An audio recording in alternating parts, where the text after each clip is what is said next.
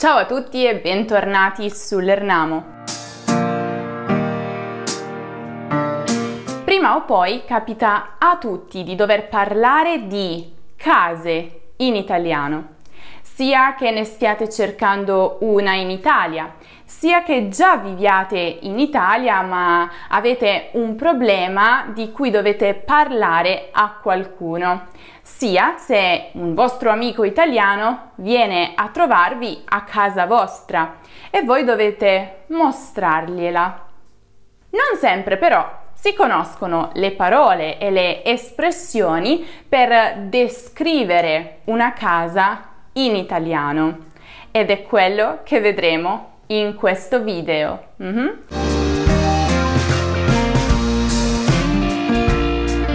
Prima di cominciare voglio chiarire un dubbio che molti stranieri hanno.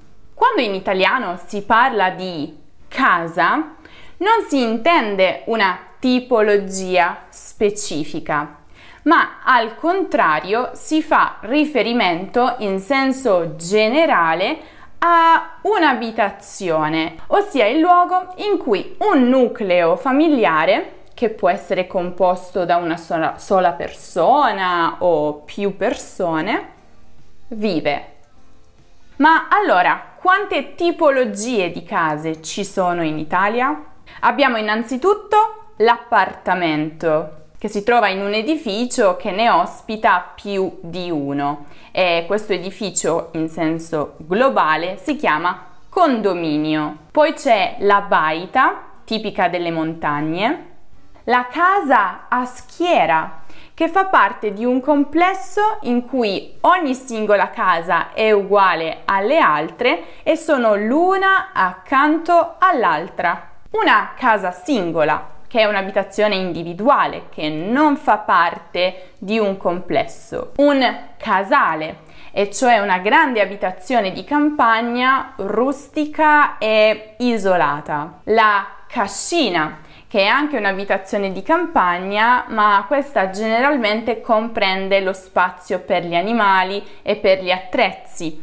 E queste spesso nel sud Italia si chiamano masserie. Un palazzo, che è un grande edificio spesso molto bello, usato come abitazione signorile ed elegante o come sede per uffici. Una villa, un'abitazione molto ampia e molto elegante, circondata da grandissimi giardini, da un parco. Villino, che è la versione più piccola della villa, quindi è comunque indipendente e ha spesso un giardino ma molto più ristretto. Chiarito questo, passiamo alla casa vera e propria. Come vi dicevo prima, molte possono avere un giardino, quindi con del verde e magari anche un vialetto.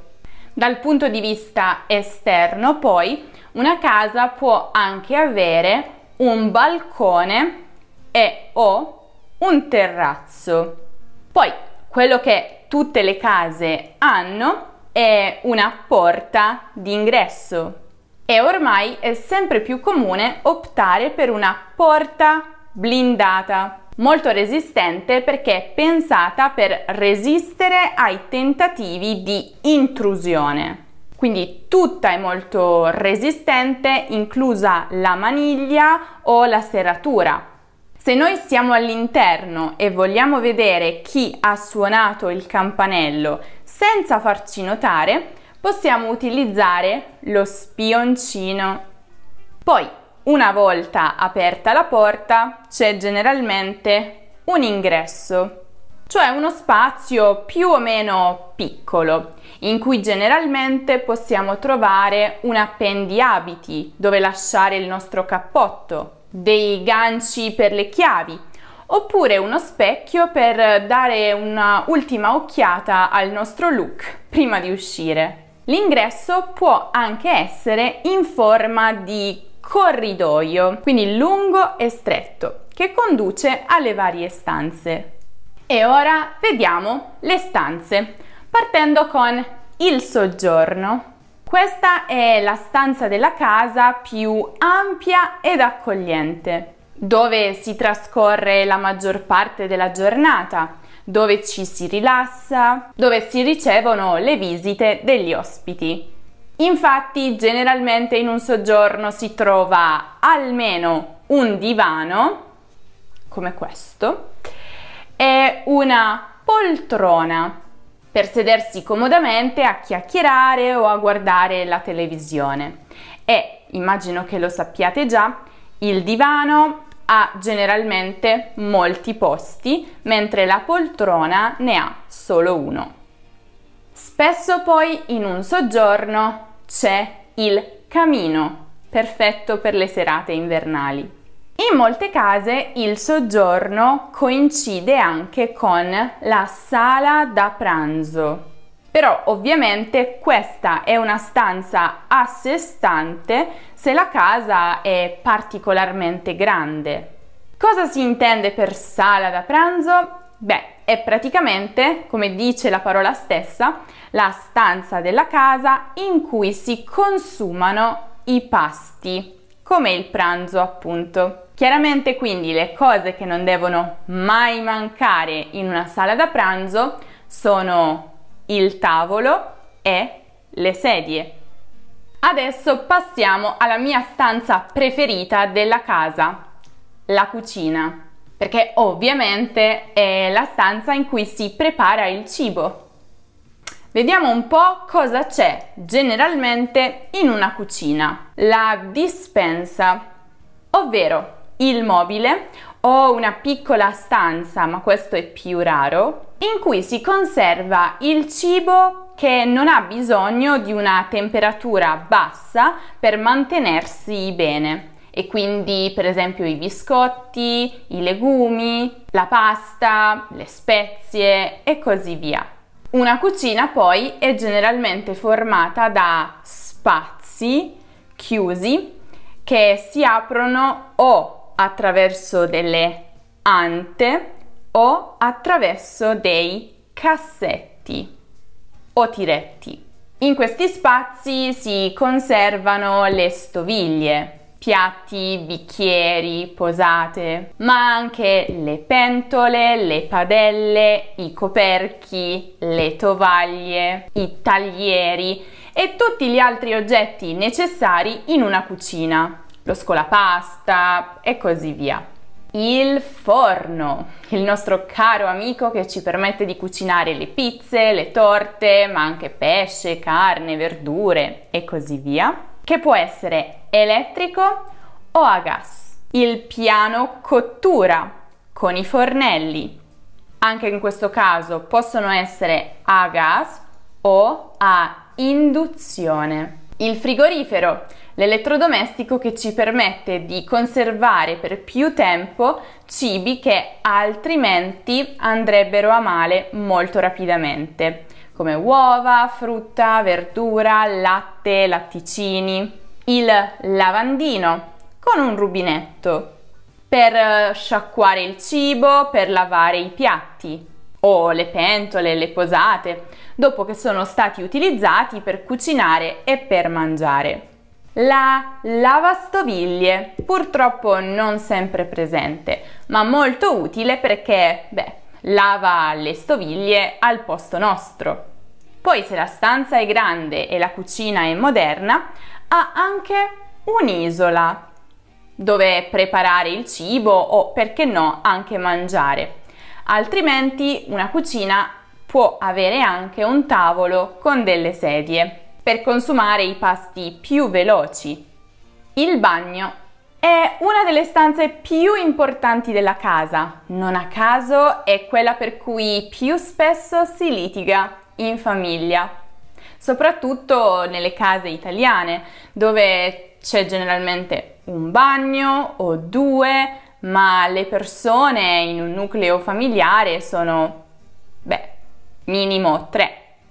Cosa c'è generalmente in un bagno in Italia? C'è il water. Mm-hmm. Si pronuncia così, water o la tazza per i nostri bisogni fondamentali. E quando finite non dimenticate di tirare lo scarico o lo sciacquone. Poi accanto al water c'è generalmente la carta igienica e lo spazzolone per pulirlo. E poi c'è lui, il migliore amico del water in Italia, il bidet. La cosa che manca di più a noi italiani quando siamo all'estero, dopo la mamma e la pasta eh, e la pizza. Come fate voi stranieri a vivere senza il bidet? Questo sarà sempre un mistero per noi italiani e serve per l'igiene delle parti intime. Poi un bagno ha spesso anche la doccia con il piatto doccia, cioè lo spazio su cui poggiano i piedi, e il doccino da cui esce l'acqua. La doccia può essere walk-in, quindi aperta, o può avere delle porte in vetro o in plastica. In altri bagni invece c'è la vasca, molto meno pratica ma molto più rilassante, in cui è possibile fare un bagno, quindi riempirla di acqua e aggiungerci del sapone, per poi immergervisi Ovviamente in un bagno c'è anche un lavandino che serve soprattutto per lavarsi le mani, basta aprire il rubinetto. Ma si utilizza anche per lavarsi i denti, lavarsi il viso. Accanto al lavandino o su di esso, nelle case più piccole, si tengono poi il sapone, lo spazzolino o gli spazzolini se ci vivono più persone e il dentifricio nonché altri prodotti, per esempio per la pulizia del viso. Accanto al lavandino ci sono sempre gli asciugamani per asciugarsi le mani dopo averle lavate. Di solito proprio sul lavandino c'è lo specchio dove ci ammiriamo in tutta la nostra bellezza quando ci siamo appena svegliati e siamo andati in bagno per lavarci il viso. Ah, se quello specchio potesse parlare. Poi è molto comune avere in un bagno un mobile con le ante o con i cassetti per conservare tutte le cose di cui possiamo aver bisogno in un bagno. La camera da letto, che è la stanza in cui dormiamo. Generalmente quella dei bambini si chiama cameretta perché di solito è più piccola rispetto a quella dei genitori. Cosa c'è in una camera da letto? Beh, c'è sicuramente un letto, che può essere singolo o matrimoniale, cioè per due posti. Su ogni letto poi c'è un materasso, delle lenzuola, uno o più cuscini con le federe per rivestirli e eventualmente un copriletto, una coperta o un piumone a seconda della stagione. Accanto al letto c'è il comodino con una lampada di solito, una bajour, e su cui possiamo poggiare tutto quello che ci serve durante la notte, dell'acqua, il cellulare, dei libri e così via. Poi possiamo trovarci una scrivania e la scrivania è il tavolo a cui ci sediamo per lavorare o per eh, stare al computer. A proposito di scrivanie, devo menzionare FlexiSpot, che ha scelto di sponsorizzare questo video. Sul loro sito trovate tantissimi mobili per arredare le vostre case, in particolare scrivanie, sedie e altri prodotti che renderanno la vostra vita più semplice e comoda. Sono veramente tutti prodotti molto innovativi. Guardate un po' la scrivania che mi hanno spedito. Ho fatto un unboxing per voi. Abbiamo provato a usarla per un po' e devo dire che è molto comoda e funzionale. Ma la cosa migliore è sicuramente il fatto che sia regolabile in altezza, quindi è possibile anche usarla in piedi, il che è un grande vantaggio per chi, come noi, passa molte ore a lavorare al computer. Per raggiungere lo stesso obiettivo, un altro prodotto a mio avviso eccellente è il convertitore regolabile per scrivanie, se non volete proprio comprarne una nuova. Pensate che funziona anche con due schermi. Tra l'altro hanno una fantastica promozione per il Black Friday, quindi se volete approfittare di fantastici sconti e semplificare e rendere più comode le vostre vite, fatevi un regalo e cliccate sul link in descrizione.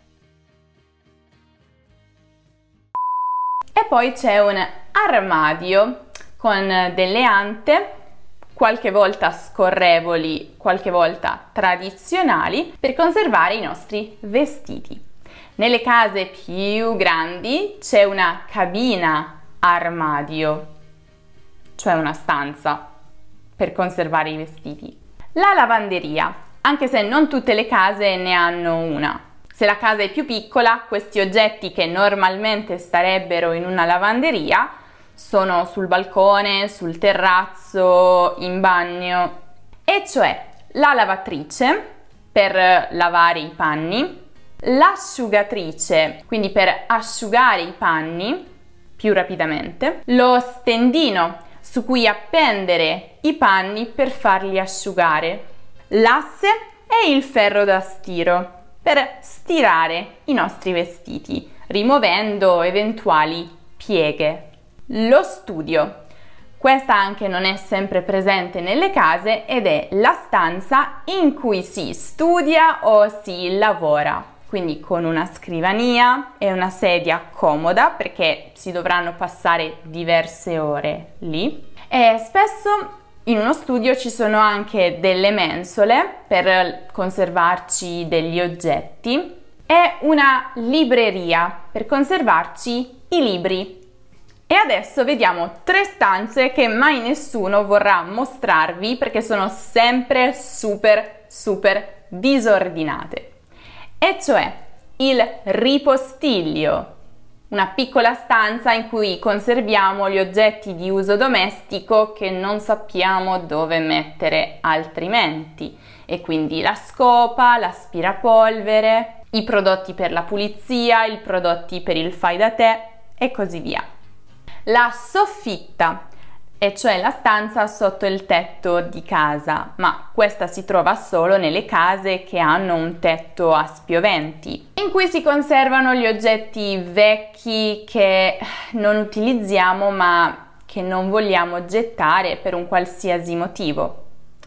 Altrimenti, se non si ha una soffitta, spesso questi oggetti vengono conservati nel garage, dove, tra le altre cose, si lascia anche la macchina, la propria auto. Poi ci sono tutti quegli oggetti che troviamo più o meno in ogni stanza della casa. Le prese elettriche che si trovano sui muri e che ci permettono di far funzionare gli elettrodomestici come l'asciugacapelli, la televisione, il frigorifero o che ci permettono di inserire il caricabatterie per ricaricare il nostro computer, il nostro cellulare. Gli interruttori per accendere o spegnere la luce.